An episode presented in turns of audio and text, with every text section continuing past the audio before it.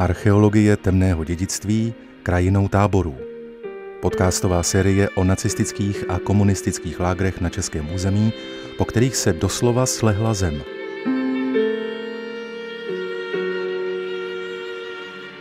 Díl pátý, Mariánská 1 a Mariánská 2.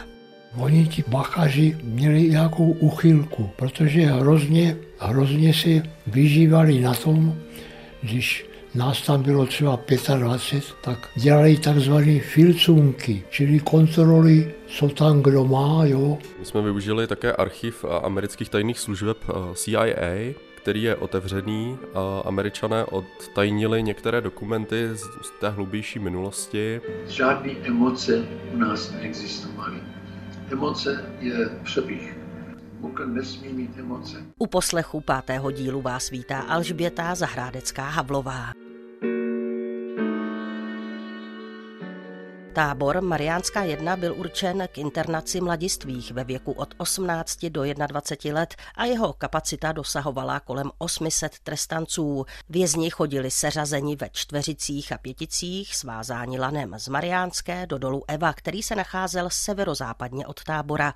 Aktuální stav na lokalitě popisuje Michal Projs z katedry archeologie Západočeské univerzity v Plzni. Tak Mariánská je taková drobná horská osada, která funguje jako lyžařské středisko. Když si jíždíte vlastně od těch lyžařských objektů níž, tak se dostáváte k prostoru Domu sociálních služeb. Pod nímž se teda nacházel mladší z táborů Mariánská 2. Vlevo vidíte několik roztroušených eh, domečků, chatiček a areál vlastně obklopený zdí, kde dřív stával klášter na Mariánské, který byl teda zapojen také do těch eh, represivních eh, akcí a sloužil jako eh, mučírna pro vězně v Jachimovských dolech. No a ještě níž podél silnice tak jsou louky, na kterých se dříve nacházel tábor Mariánská 1. U něj dnes stojí chatky. Na takzvané Mariánské, kde stál poutní klášter Maria Sorg, založený v 17. století, byl od roku 1949 budován trestní pracovní tábor,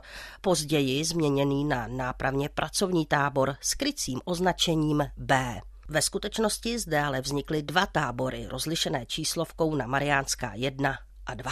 Tak na Mariánské je nejznámější ten příběh toho kláštera, kde byly právě ty mučírny, to se objevuje jak v pamětech, takže i v povědomí teda lidí. S těmi tábory je to tady horší, žádné cedule se u Mariánské 1 nenachází a už vůbec ne u Mariánské 2, která se nachází teda pod těmi budovami. Takže pochybuji, že by nějaká informovanost mezi veřejností o těchto táborech byla. Určitě mezi specialisty je. Každopádně v tomto případě těchto táborů jsme měli problém s tím, že máme dochovány právě informační reporty CIA jenom pro tábor 1, zatímco pro tábor 2 je nemáme. Tím pádem jsme byli byli schopni poměrně dobře analyzovat tábor jedničku, ale uh, máme problém vlastně s identifikací objektů a vůbec vybavením uh, tábora číslo 2.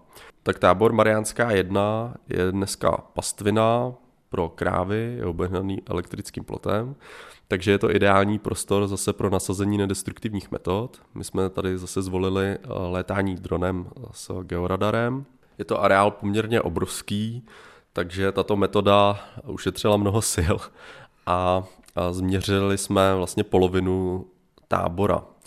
Odhalili jsme pozůstatky mm, mnoha objektů, kuchyně, trestaneckých baráků, patrně koupelen, ale určitě víme, že v tom táboře se nacházely i další objekty, jako velitelský barák, kulturní barák pro převýchovu trestanců a podobně.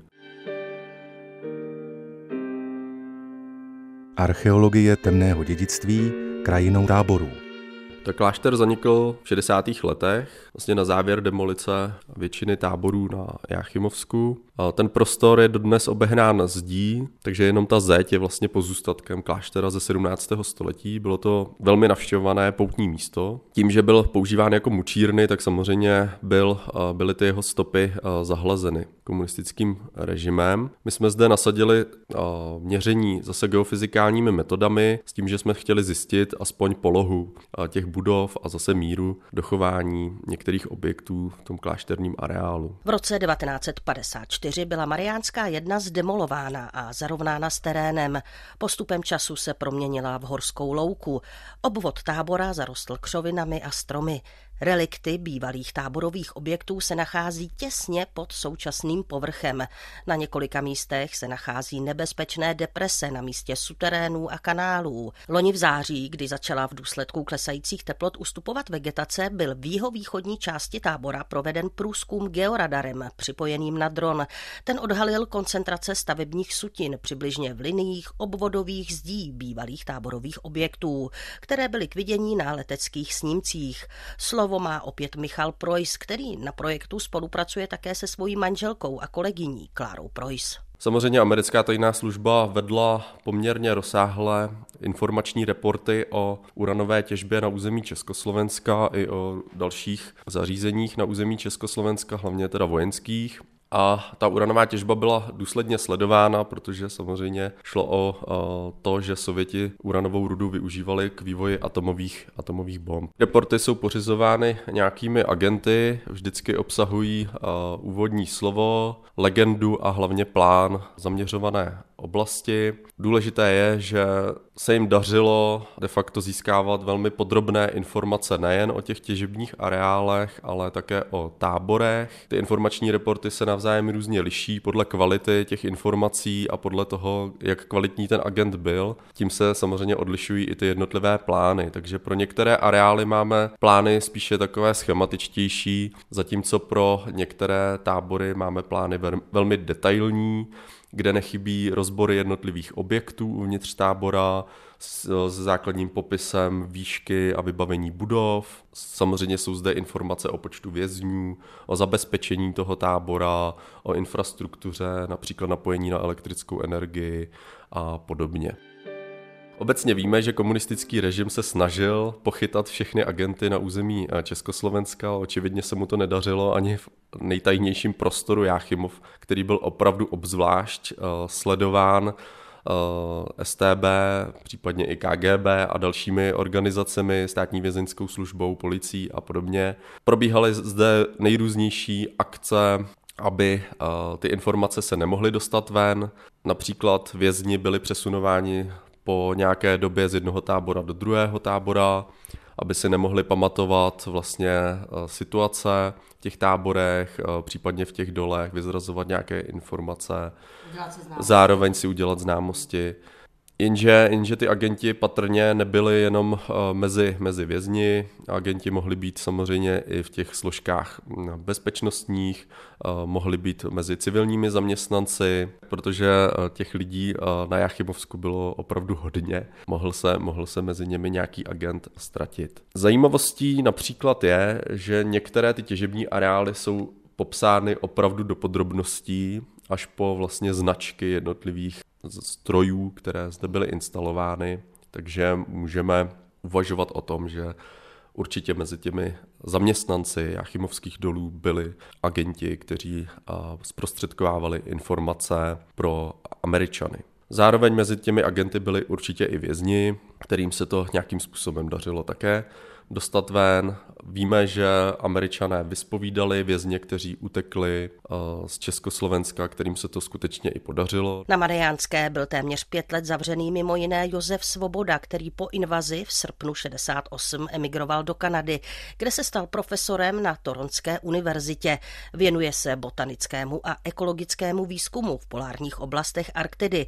Na období strávené v lágru vzpomínal pro paměť národa. Žádný emoce u nás neexistovaly. Emoce je přepich. Mukl nesmí mít emoce. To je prostě jinak by nepřežil. Když se dělal plakál nebo eh, deprese. Já jsem to všechno bral sportovně, tak bych řekl, že jsem se naučil jíst málo, nebo teda naučil, protože málo jsme dávali, že, že jsem zhubnul tolik, že mě maminka nepoznala to bylo všechno matter of fact, nad tím nebyl žádné vnitřní zhroucení se. Richard Průcha po únoru roku 1948 se spolu s Jaroslavem Kusím zapojil do vydávání ilegálního časopisu Lidové strany hlas umlčených. Skupina byla odhalena a pan Průcha byl v červnu 49 zatčen a odsouzen na sedm let vězení. Trest si odpikával na Pankráci a v lágrech na Jáchymovsku, včetně Mariánské. Pro paměť národa vzpomínal na improvizované divadlo. Borek Fiala nedávno zemřel, já si pamatuju, že hrával s námi divadlo tam a dělal ženský. Ha, my jsme jako, já nevím, jak, jak, jaký, jaký divadlo jsme tam dělali a on jako dělal ženskou a oni tam přišli taky ty manželky, ti bachařů a ty se potom urazili a oni nám to jako zakázali. Ladislav Homola, kterého odsoudili za úklady proti republice ke čtyřem letům odnětí svobody, zase vzpomínal, jak na mariánské bachaři neustále prohledávali jejich věci a všechny, kteří se pokusili utéct, bez milosti zastřelili. No my jsme měli jediný majetek krabicu od margarinu a tam jsme měli nějaký třeba noviny a nevím co. A tak já jsem tam jednou tenkrát měl nějaký časopis katolický, jo. Oni to tam našli. Tak za to, že jsem tam měl nedovolenou věc, tak jsem dostal jeden den nebo jednu noc do korekce, jo. To bylo vězení ve vězení.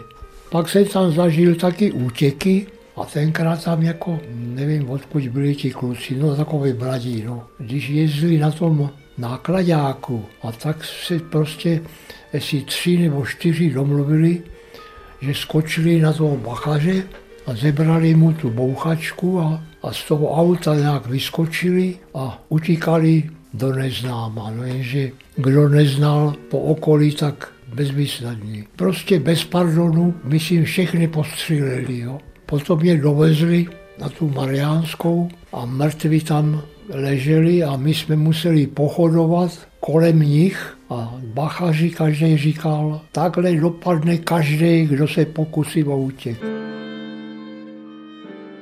Komunistický režim byl v likvidování stop po táborech velmi precizní. Tak určitě víme, že používali buldozer, který byl umístěn na táboře rovnost a dále používali dynamit kterým vyhazovali ty jednotlivé objekty do povětří. V případě Mariánské byl vyhozen do povětří i klášter, dokonce máme dochovány i fotografie toho výbuchu. Posléze byl ten prostor zahlazen právě buldozerem. Máme informace i o tom, že zahlazovací práce probíhaly přibližně měsíc u každého z táborů. Při archeologickém výzkumu tábora Eliáš 2 se nám podařilo odhalit vlastně spálené konstrukce z plotů, případně z těch dřevěných baráků, takže víme, že to použití dynamitu, případně nějakých hořlavin bylo zcela běžné. Uzavírá dnešní předposlední díl archeolog Michal Projs. Příště se spolu podíváme na tábory v Horním Slavkově. Jmenovitě jsou to Prokop, Ležnice, Svatopluk a tábor 12. Archeologie temného dědictví krajinou táborů. Od mikrofonu se loučí Alžběta Zahrádecká Havlová.